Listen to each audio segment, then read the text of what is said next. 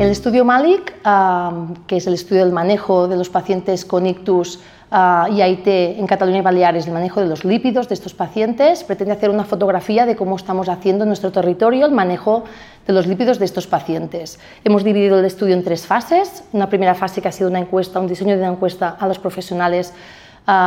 implicados en el manejo de estos pacientes. Una segunda fase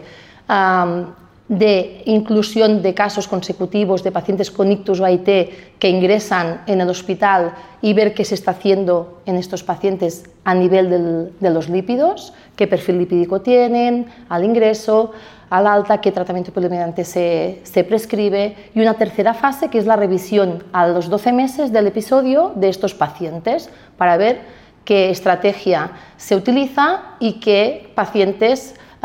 llegan a, la consecución de los objetivos terapéuticos de colesterol LDL.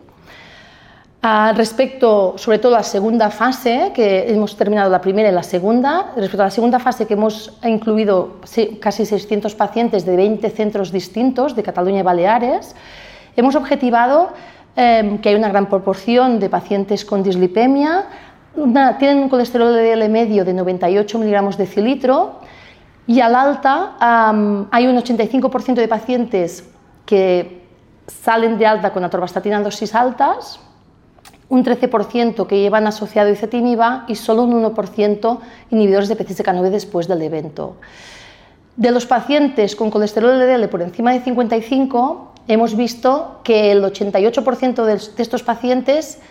se van de alta con tratamiento hipoterapia de alta o muy alta intensidad. Ahora tenemos que ver la tercera fase, a ver si con este tratamiento pautado llegan a la consecución de los objetivos terapéuticos. Por lo tanto, hemos visto que de momento una proporción bastante alta de pacientes al alta con ictus isquémico o AIT reciben tratamiento de alta muy alta intensidad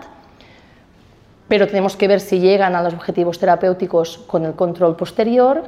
Una poca proporción de estos pacientes reciben tratamiento combinado con ezetimiba y menos del 1% con inhibidores de PCSK9. Y estos pacientes, la intervención de expertos en lípidos en su valoración es bastante infrecuente.